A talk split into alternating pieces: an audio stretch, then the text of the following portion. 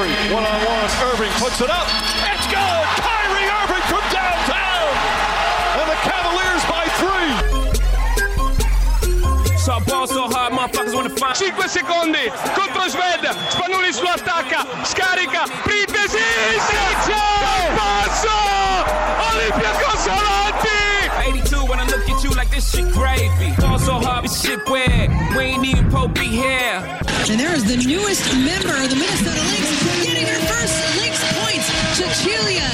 Zendelicini. Tyson, Jordan, game 6, ball so hard, got a broke clock, rollies that don't tick tock. Backdoor Podcast. That's what I'm talking about. Amici di Backdoor Podcast, bentornati. Questa è la puntata numero 137 del programma. Io sono sempre Simone Mazzola e vi condurremo oggi in una canonica puntata di Backdoor all'interno di una nuova storia di pallacanestro. Vi ricordiamo ovviamente il sito www.backdoorpodcast.com per essere sempre aggiornati su tutti i nostri approfondimenti, i nostri podcast, i nostri video. Quindi sempre mettete un like alla pagina, se volete un like al profilo Twitter, Instagram che è in grande crescita, oppure scriveteci a backdoorpodcast.gmail.com se volete interagire con noi. Prima ovviamente di inserire il eh, nome del nostro ospite di puntata, vi ricordo il nostro partner Mind Gap in via Curtatone 5 e vi faccio un piccolo save the date.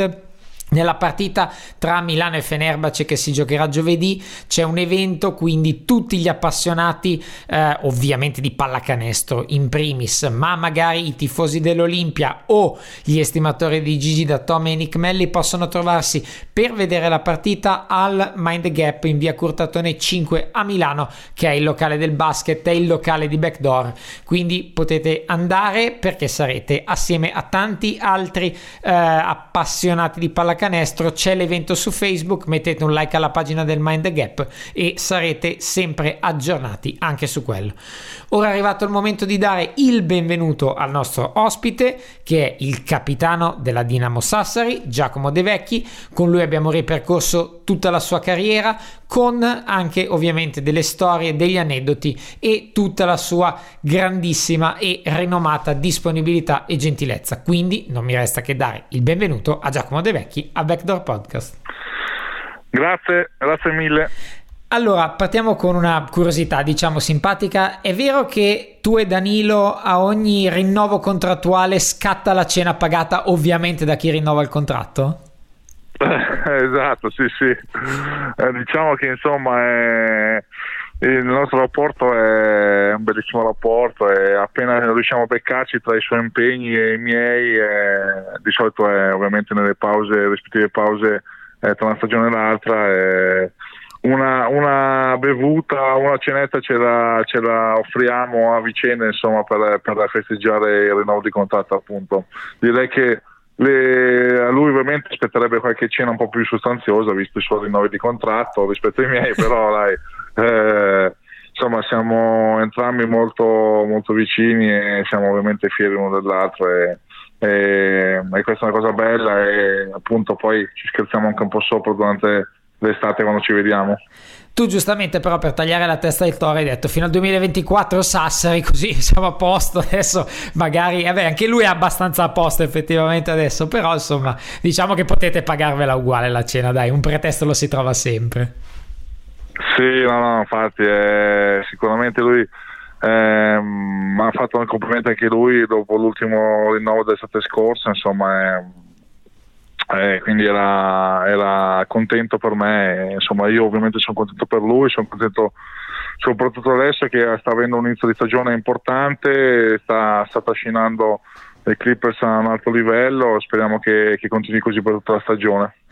Ora parliamo di te, eh, che sei ovviamente il protagonista della nostra puntata, e partiamo dagli inizi della tua carriera. Eh, tu, diciamo, cominci a otto anni a Borghetto Lodigiano, ovviamente la zona è quella di Danilo, chiaramente molto vicini. Borghetto Lodigiano e poi Basket Lodi. Generalmente lo chiedo ai nostri ospiti come quando è scattata la scintilla di amore per il basket, posto che ovviamente la famiglia un pochino di imprinting l'avrà dato.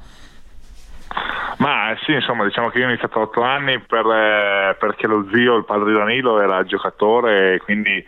ovviamente ero già un bambino sopra la terza media, quindi mia madre i miei genitori eh, hanno deciso assieme di, di, provare a farmi giocare a basket e insomma da lì ho iniziato a correre dietro la palla spicchi. E devo dire che mi sono subito innamorato grazie soprattutto a un primo allenatore, primissimo allenatore che mi ha fatto muovere i primi passi sul campo da basket che è Pino Cagnani che poi è stato anche uno, uno dei primi allenatori di Danilo è, è un signore ormai che, è, che, allena da anni allena tuttora tut, allena solo mini basket è lui quello che fa fare i primi passi appunto su un campo da basket ai bambini e devo dire che è molto bravo è stato bravo lui a farmi innamorare poi da lì eh, insomma mi sono mosso eh, un po' più in là, sono andato a Lodi, eh, a Lodi anche lì mi sono trovato bene, eh, non era facile perché comunque ero piccolino e dovevo viaggiare un pochettino, ma eh, ce l'abbiamo fatta, dopo alla fine c'è stato il salto a Milano, alle giovanili dell'Olimpia Milano e da lì poi è iniziata la mia carriera da, da professionista. E uh, a proposito proprio dell'inizio della carriera di uh, un bambino che potreste essere tu, ma ovviamente è applicabile a qualsiasi epoca e se vogliamo anche a qualsiasi età per iniziare a pallacanestro, secondo te quanto è importante, è rilevante e anche magari condizionante avere un allenatore e soprattutto credo magari a quell'età o magari anche un pochino più avanti un insegnante sia di pallacanestro che di vita che possa farti appassionare fare dandoti ovviamente dei dettami di regole di squadra, perché ovviamente il basket è uno sport di squadra, e anche che magari ti faccia crescere come bimbo, ragazzino o uomo poi successivamente. Ma io direi che è fondamentale, veramente importante, eh, io ne sono, sono, veramente grato, sono, guarda, con, con, Pino tra l'altro è stato il mio primissimo allenatore, mi sento tuttora e lo ringrazio tuttora, l'ho sentito proprio settimana scorsa e stavano scherzando appunto su questa cosa che è stato lui a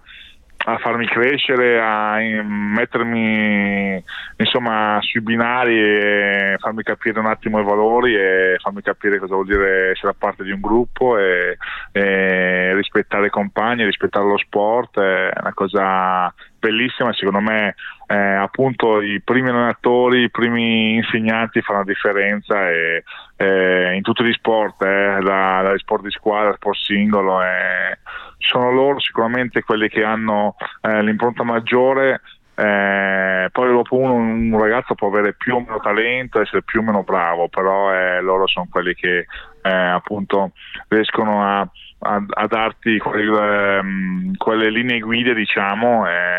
che sono fondamentali, che fanno la differenza poi eh, sulla tua crescita e sulla persona che poi o il giocatore o la persona comunque eh, il giocatore se puoi fare un giocatore sportivo o comunque una persona in generale per affrontare la vita di, di tutti i giorni. E uh, mi incuriosisce molto, uh, ho letto la storia di come sei arrivato alle giovanili dell'Olimpia Milano. Eri andato a vedere una partita di, di, Zio Vittorio e la cosa che mi suona strana, cioè fin lì tutto bene perché effettivamente vai a vedere la partita, ci sta. La cosa che mi suona strana e te ne chiedo conferma perché veramente mi suonava particolarissima è che con un gruppo di ragazzi ovviamente l'Olimpia chiede a voi volete venire a fare un provino per diventare giocatore? Ma è andata veramente così? Eh sì sì no confermo che è andata proprio così. Eh, io andai con mio zio ma eh, ovviamente non giocava più lui andava a, mi portava a vedere questa partita di Milano io ero sugli, sugli spalti ero già appunto il DNA della famiglia è buono quindi ero già molto alto e, e si vede che in quegli anni Milano faceva proprio reclutamento così anche le partite e si avvicinò uno dei responsabili e mi chiese se volessi fare provare a, a, a fare un provino a Milano e, e, niente, da lì dopo è iniziato casualmente questa, questa mia avventura a Milano e appunto eh, lo dico sempre sempre nella vita bisogna essere bravi ma essere anche un po' fortunati, insomma, magari se non fossi mai andato quella partita non, non ho mai avuto la possibilità di diventare un giocatore di basket, eh, eh, sono i classici bivi della vita e quello è stato un bivio insomma, importante per me. Quindi diciamo non c'è stato uno zampino esterno, un minima induzione dello zio che sarebbe assolutamente comprensibile, ma è stata veramente tutta casualità in quella situazione. Sì, sì, sì, in quella, in quella situazione è stata tutta casualità e lo, lo confermo, insomma, confermo così.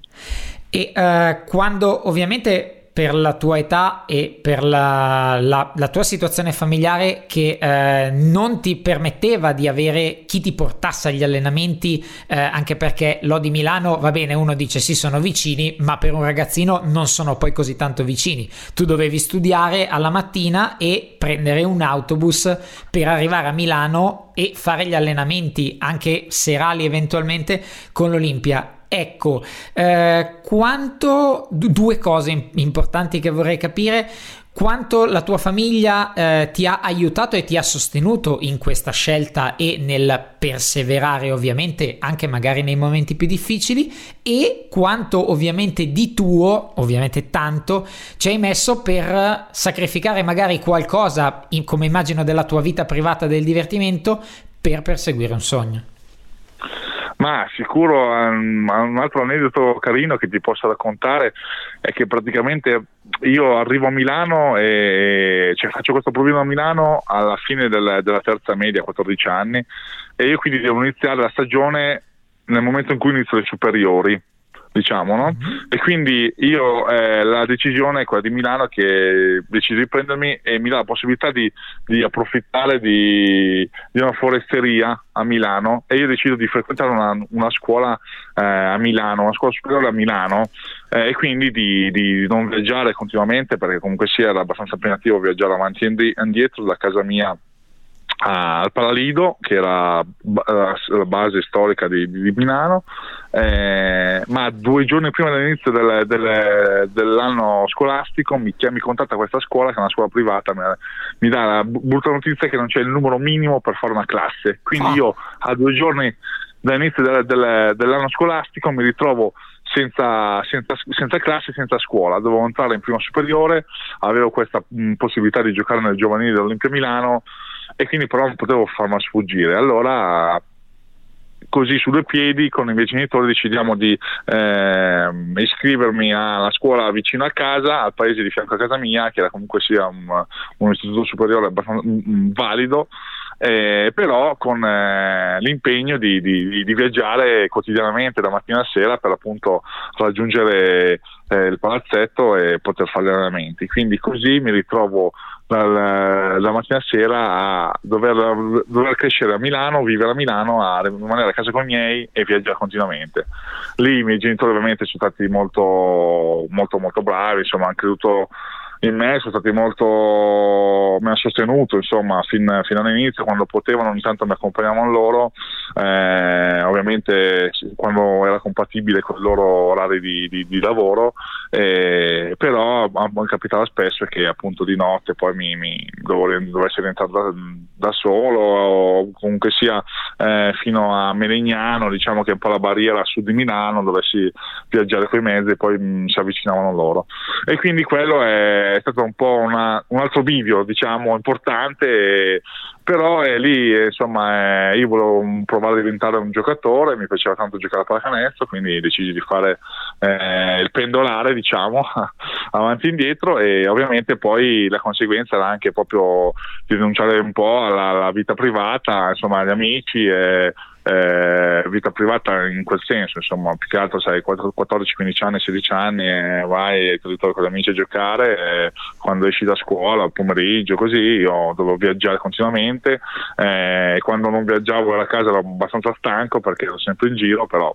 eh, il sacrificio vero, diciamo se si può chiamare sacrificio, è quello, non, non, poter condividere più di tanto con gli amici, ovviamente poi anche le gite scolastiche non se ne parlava perché gli impegni con la pallacanestro erano tanti, ma quello sono sacrifici che hanno fatto in tanti e anzi tanti ne hanno fatti e purtroppo non sono riusciti a fare poi la carriera eh, che grazie a Dio sono riuscito a fare io. Però insomma è stato bello e devo ringraziare sicuramente la mia famiglia che mi ha sostenuto.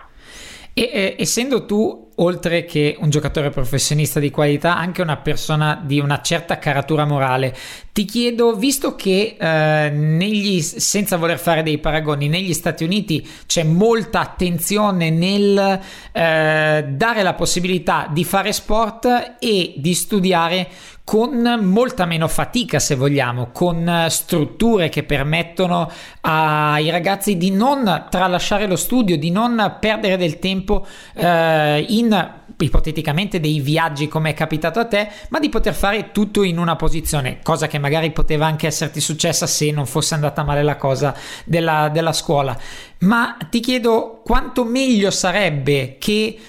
a partire dalle società magari di alto livello e poi a cascata avere la possibilità di crescere dei giovani tra scuola, tra istruzione, tra educazione e sport, palestra che poi sono anche a loro modo istruzione ed educazione. Sarebbe forse il passo in avanti decisivo per il nostro basket e la nostra cultura sportiva, secondo te? Ma sicuramente è un passo che insomma in Italia siamo molto indietro sotto questo punto di vista, è, è quello che ci è mancato, eh, ci sta mancando negli ultimi 10-20 anni nello sport in generale, insomma è, eh, noi su questo siamo rimasti molto indietro, eh, non è solo una pallacanestro ma in tutti gli altri sport, eh, purtroppo eh, negli altri paesi, guarda, noi abbiamo avuto anche la conferma girando in questi, in questi anni in Europa, venendo da vicino e potendo toccare con, la, con mano le realtà degli altri paesi, anche meno sviluppati economicamente dell'Italia, però sotto questo punto di vista eh, sono molto più avanti di noi, danno la possibilità a, a studenti, ragazzi di crescere, di poter eh, studiare e mh, crescere dal punto di vista scolastico eh, in maniera tranquilla e poi di affrontare eh, lo sport che ovviamente è una colonna portante della, mh, de, secondo me di, di, di una persona, le, ti insegna valori, valori importanti, eh, ti, di poter, ti, cioè, ti, permette di poter crescere di, ehm, e di studiare al pari passo di, sia dal punto di vista sportivo sportivo che dal punto di vista eh, poi scolastico. Eh, quello, questo è quello che manca da noi, spesso eh, anche i ragazzi sono costretti magari a, a, a rinunciare a, a, qualcosa e spesso rinunciano allo sport per poter studiare e continuare a, crescere, è qualcosa che non è, sicuramente non va bene, non ha portato niente in Italia, purtroppo in generale eh, il movimento la pallacanestro, ma al momento dello sport in generale in Italia è, mm, è un forte calo e voglio dire, questo senz'altro ci avrebbe dato una mano all'Italia sportiva. Eh, insomma, non ci possiamo accontentare del, del, del, talento perché gli altri paesi ci stanno passando avanti in tutti gli sport di squadra, singoli, eh, e questo sicuramente è la base. La base bisogna partire da queste cose qua, da quando si è ragazzini e poi per poter crescere dei giocatori e dei professionisti validi. A 19 anni poi arriva il tuo trasferimento a Montegranaro e in due anni eh, conseguite la promozione. Eh, ho letto di che tu hai riportato di avere un bel ricordo di quel periodo. Eh, è stato, diciamo, se vogliamo, il punto di inizio della tua carriera. Eh, cosa ti porti dentro da quell'esperienza? Ma sì, eh, io sono un bellissimo ricordo di quegli anni nelle Marche eh, insomma, è stata la mia prima esperienza da, da giocatore professionista, ovviamente eh, arrivavo da, da, un settore giovanile importante dove avevo fatto insomma, un buon percorso con un grande allenatore che era Trinchieri, quindi lui che mi ha cresciuto, che adesso è un allenatore di, di calibro internazionale, insomma, quindi provai a, a, diventare un giocatore professionista, provai a, appunto a intraprendere una carriera. Non è stato facile perché comunque sia a 19 anni mi sono trovato a 500 km da casa, lontano da tutti i miei amici, eh, però prima o poi bisogna fare il salto, il salto bisogna farlo per provare. E, e devo dire che è andata bene, insomma nel primo anno subito pronti via riuscimmo ad arrivare in finale e perdemmo contro la Virtus Bologna che era uno squadrone che era retrocessa e quindi aveva grandi aspettative e, e poi la stagione successiva insomma e contro ogni pronostico riuscimmo a, a vincere i playoff e a, e a, arrivare in Serie A. E, insomma quella è stata la mia prima soddisfazione da, da giocatore professionista, un'emozione indimenticabile, quindi eh, insomma è stato veramente bello. E ora è arrivato il momento di aprire la, la tua Bibbia della, della, Dinamo Sassari, ovviamente. Eh, sono passati tanti anni. Dall'inizio, innanzitutto, eh, hai avuto, sei ritornato eh, in giù di categoria per avere un minutaggio, ovviamente, che ti permettesse di crescere. E da lì pensare a oggi, a quanto tempo è passato, quante cose sono passate, eh, probabilmente anche per te sarebbe stato difficile. Prima della promozione in Serie A, perché adesso ovviamente tutti conoscono la Dinamo, una realtà consolidata, ci sono stati anche momenti difficili, quindi tu sei proprio il figlio dei momenti momenti bui e dei grandissimi momenti della Dinamo. I primi momenti bui, come sono stati, quanto sono stati difficili e soprattutto come ne è uscita una società che adesso è una vera realtà italiana. Ma sì, eh, io lo ricordo sempre con piacere, ma perché ovviamente non è eh, uno pensa a Sassa e dice ah sì, scudetto, triplete, coppe. Io ricordo sempre che quando arrivai a Sassari una stagione ci, ci salvammo dalla retrocessione dalla 2 alla, alla B in, alla, all'ultima giornata. No? Fu una stagione molto travagliata, eh, insomma non, non, fu semplice. Ma da lì poi devo dire che pian piano, anno dopo anno, si riuscì a, a, a, fare, a progettare un pochettino e avere eh, un po' più di solidità a livello societario. E quindi voglio dire da lì siamo riusciti poi negli anni, in, in 3-4 anni a, ad arrivare in, in, Serie A che per una realtà come Sassari era già qualcosa di, di, di importante perché era la classica squadretta di provincia insomma eh, che si affacciava poi in un palcoscenico importante a livello nazionale e non solo. Eh, quindi non, voglio dire per me era già un onore essere, ri, ri, riconquistare la Serie A con un'altra squadra. Eh, quegli anni sono stati bellissimi, insomma, anche lì, eh, ovviamente. Ehm, anche eh, la distanza da casa anche lì era importante perché comunque sia ero in Sardegna, eh, però è ovviamente una terra magica, questo dico sempre, è una terra che ti sa accogliere, quando ti accoglie lo fa veramente in modo particolare e speciale, eh, quindi alla fine non è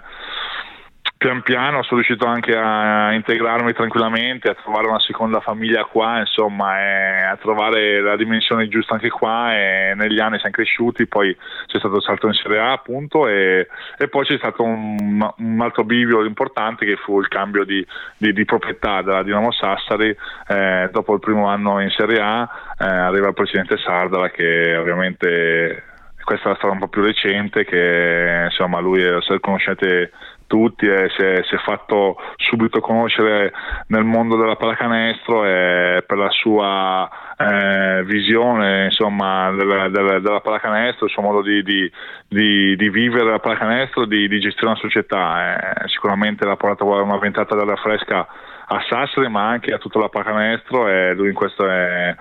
eh, barato merito, insomma, è sempre sul pezzo, è sempre avanti, ha delle idee sempre innovative, è uno che non si accontenta mai, è, è bravo a guardarsi attorno, a prendere spunti a destra e a sinistra negli altri sport, insomma, società più importanti e più eh, all'avanguardia di noi, quindi è veramente bravo sotto questo punto di vista e quello, sicuramente quello l'ha aiutato poi a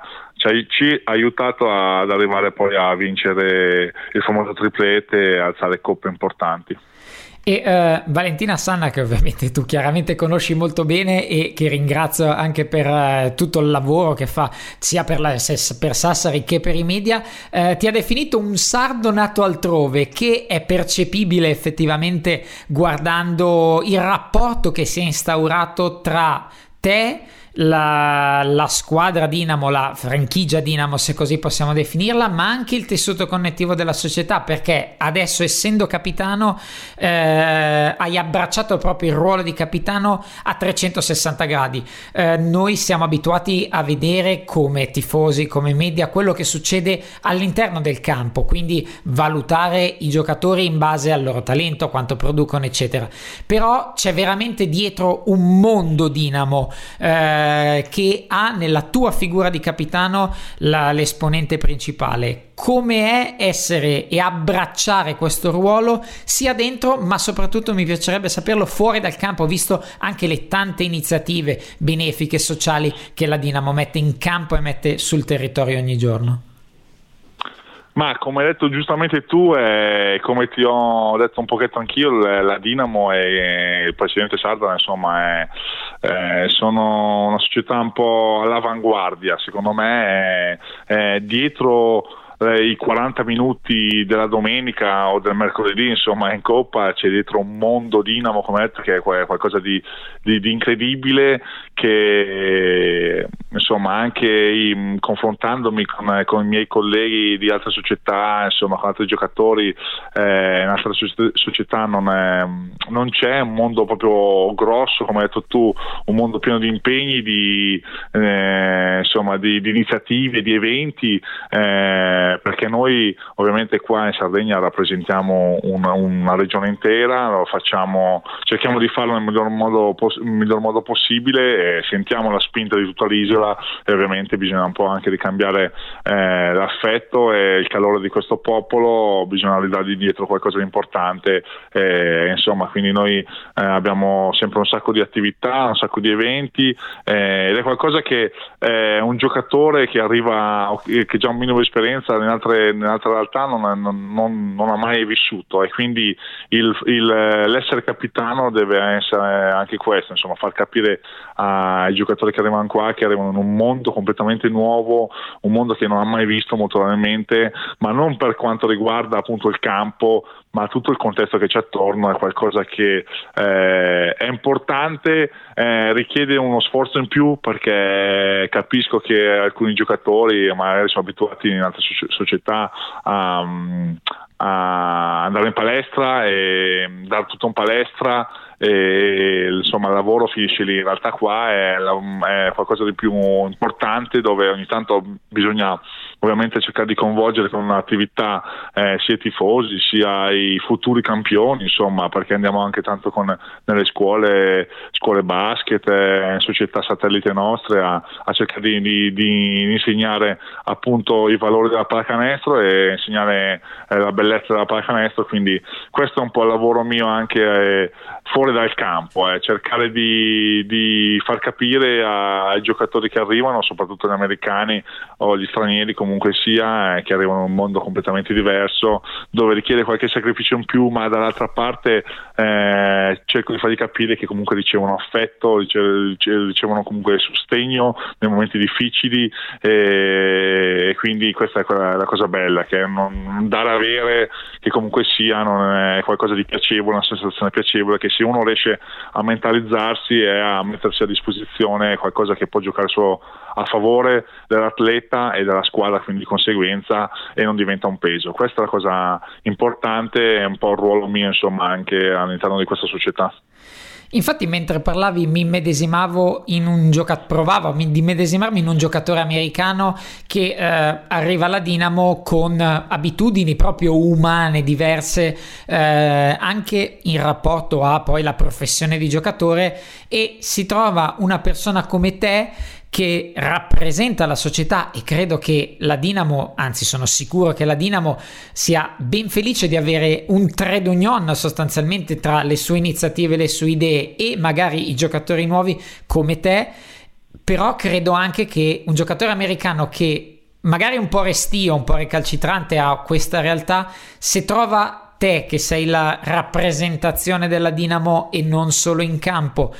poi alla fine si affeziona e comincia a capire qual è il reale senso. Ti è mai capitato di trovare, senza necessariamente scendere nei particolari, qualcuno che veramente non è riuscito a medesimarsi in questa, in questa realtà umana e tecnica della Dinamo?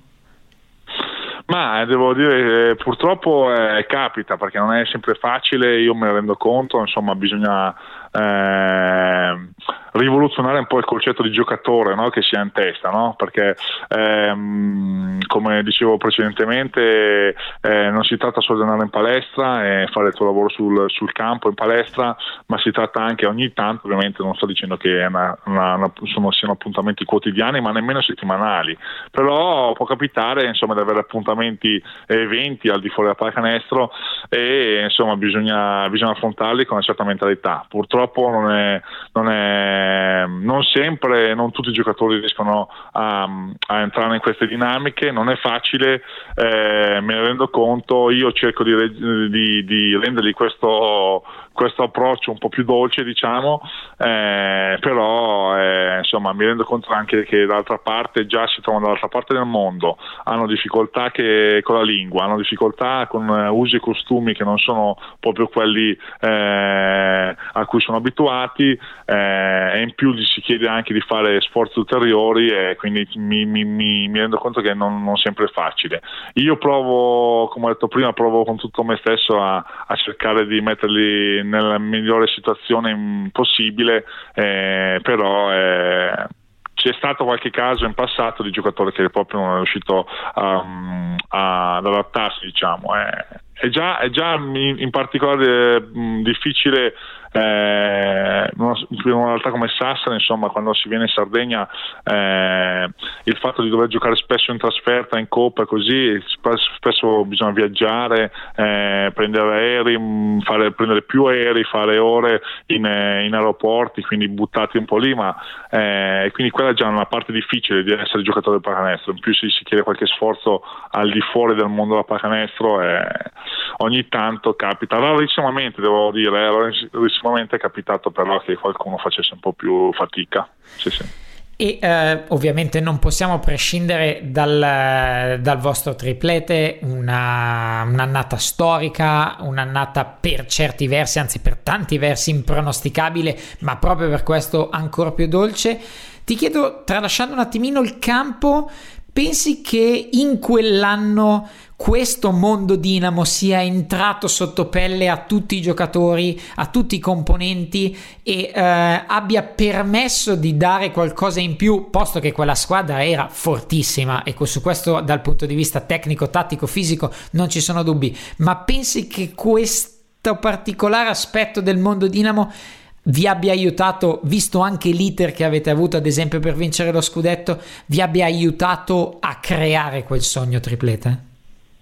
Assolutamente sì, eh, io infatti spesso quando mi capita che, soprattutto all'inizio, quando i giocatori eh, arrivano, sbarcano in Sardegna e diciamo eh, si trovano a dover affrontare un certo tipo di, di, di appuntamenti, di organizzazione, insomma di programmazione della società, si trovano avanti appuntamenti insomma, importanti, io ricordo sempre insomma, che, che che l'anno dello scudetto insomma, del, del triplete il numero di appuntamenti di programmazione e di organizzazione era identico se non superiore a, a, a quelli agli appuntamenti che ci, sono, ci si presentano negli ultimi anni. Eh, se in quell'annata poi riuscimmo a toglierci soddisfazioni importanti, arrivare a vincere uno scudetto, una Coppa Italia, una Supercoppa, a giocare eh, in Europa in Eurolega, quindi confrontandoti con eh, eh, armate eh, corazzate europee,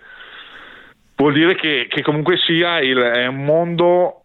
che è diverso dalle altre realtà eh, cestistiche, ma è un mondo che può portare anche a risultati quindi voglio dire è una cosa eh, che comunque sia eh, si può fare è stata fatta già in passato è stata fatta molto bene perché siamo riusciti ad alzare mh, coppe su coppe quindi eh, cerco di far capire questo soprattutto che sono sacrifici che sono già stati fatti in passato eh, che però hanno anche pagato non sono stati sacrifici invani sono sacrifici che poi a livello di soddisfazione cestistiche sono state importanti e, e provo anche a farlo capire che poi a livello anche di curriculum e di pedigree è qualcosa di importante anche però per, poi per il proseguo della carriera cestistica di un atleta. Eh, questo è quello che provo a trasmettere e a far capire a, ai, ai, miei compagni di squadra. Eh, insomma, eh, sicuramente quell'anno dello, scudetto c'è stato qualcosa di magico anche sotto quel punto di vista, nel senso che siamo stati bravi ad affrontare i 2000 impegni, i 2000 imprevisti,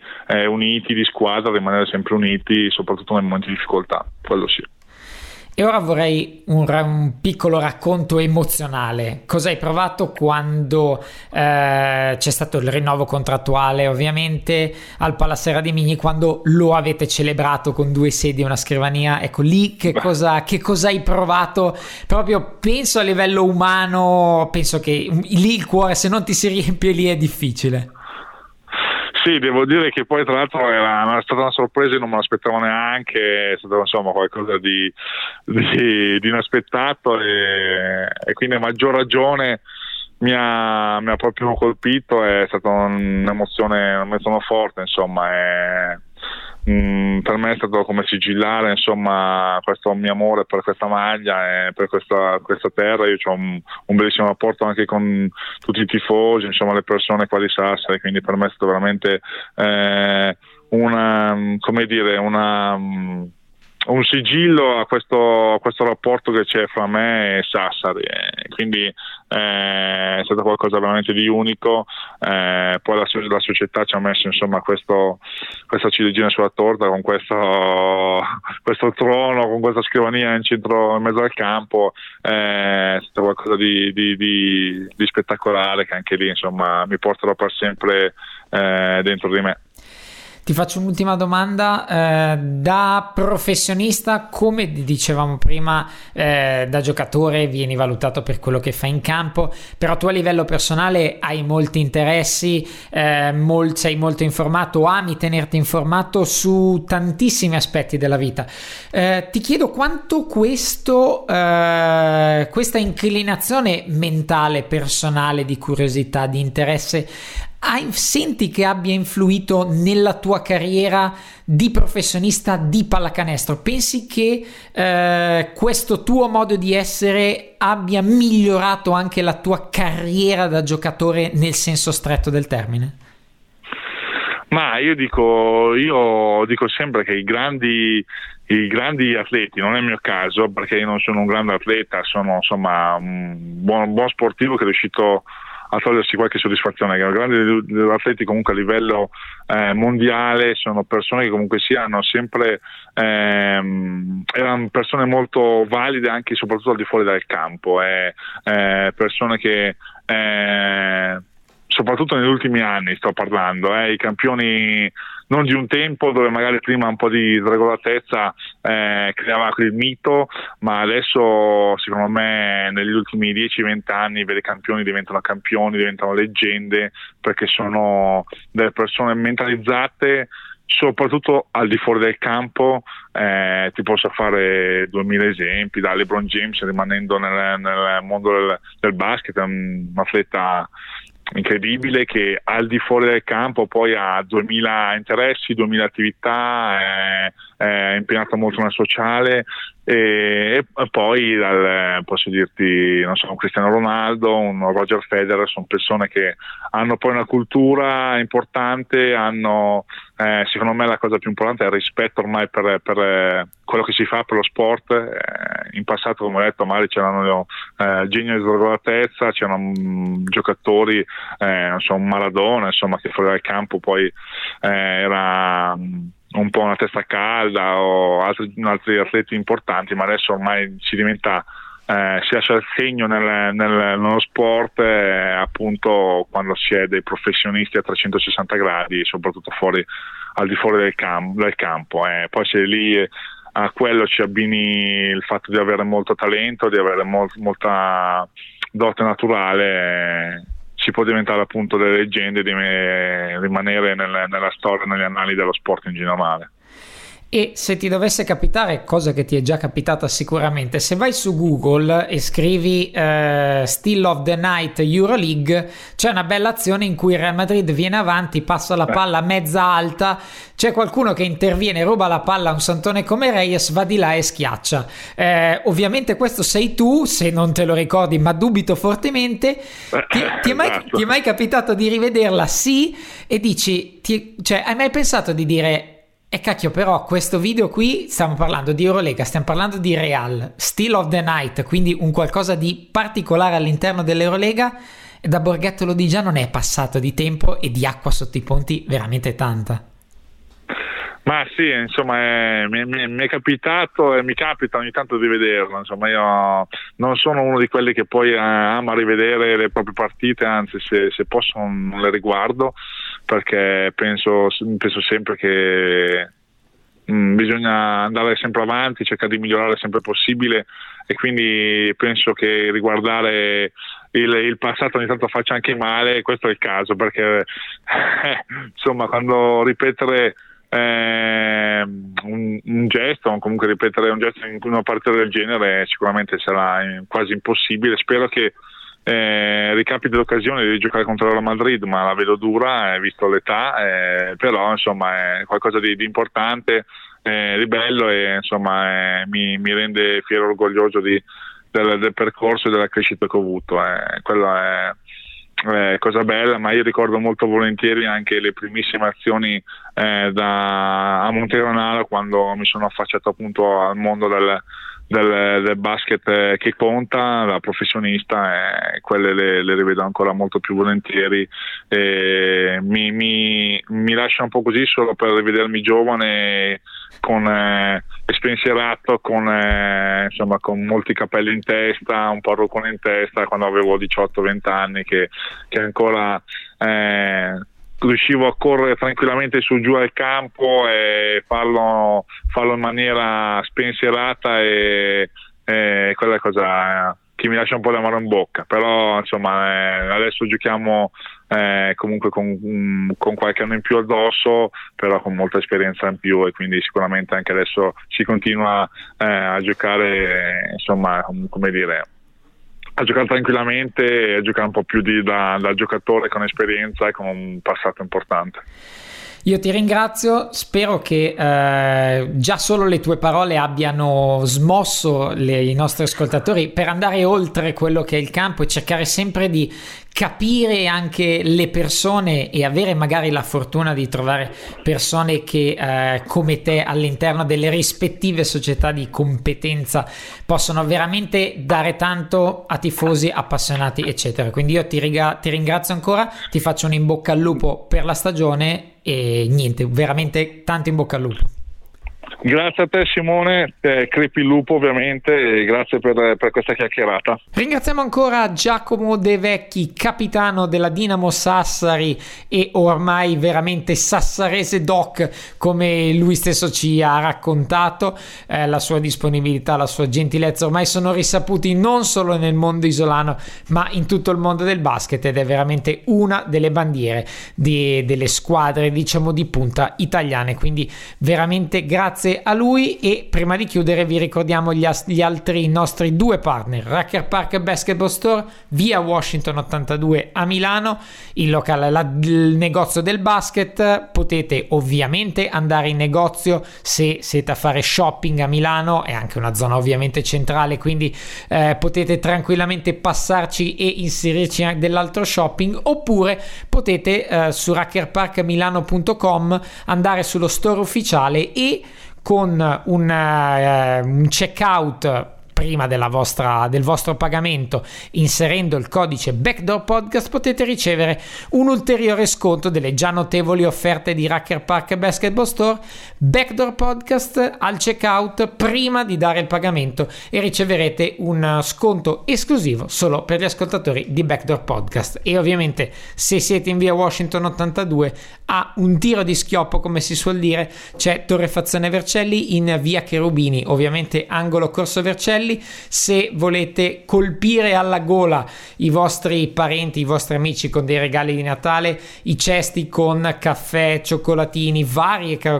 tipologie di caffè macinato in chicchi come volete, che ovviamente è il punto forte della torrefazione Vercelli, ma ci sono anche tanti infusi, tante cose particolari che potrete eh, vedere, assaporare, quindi vi consiglio di andare unire l'utile al dilettevole, anche Torrefazione Vercelli in via Cherubini 2. Ora è arrivato il momento di salutarci anche per questa diciamo penultima puntata dell'anno 2018. Settimana prossima chiuderemo l'anno solare prima delle vacanze di Natale, poi ci risentiremo a gennaio dopo le feste, quindi questa è la penultima puntata. Vi do appuntamento a mercoledì prossimo per l'ultima puntata del 2018 anche da Simone Mazzola un ringraziamento, un saluto, un abbraccio e buon basket a tutti.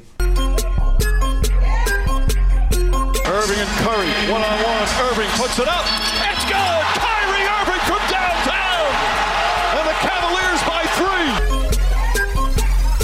So ball so hard, motherfuckers wanna find 5 secondi contro Sved, Spanulis lo attacca, scarica, Printesi, passo, Olympiacos avanti! 82 when I look at you like this shit gravy. Ball so hard, this shit weird, we ain't even Pope be here. And there is the newest member of the Minnesota Lynx getting her first Lynx points, Cecilia Zendelicini. Tyson, Jordan, game six. Also hard, got a broke clock. Rollies that don't tick tock. Backdoor podcast. That's what I'm talking about.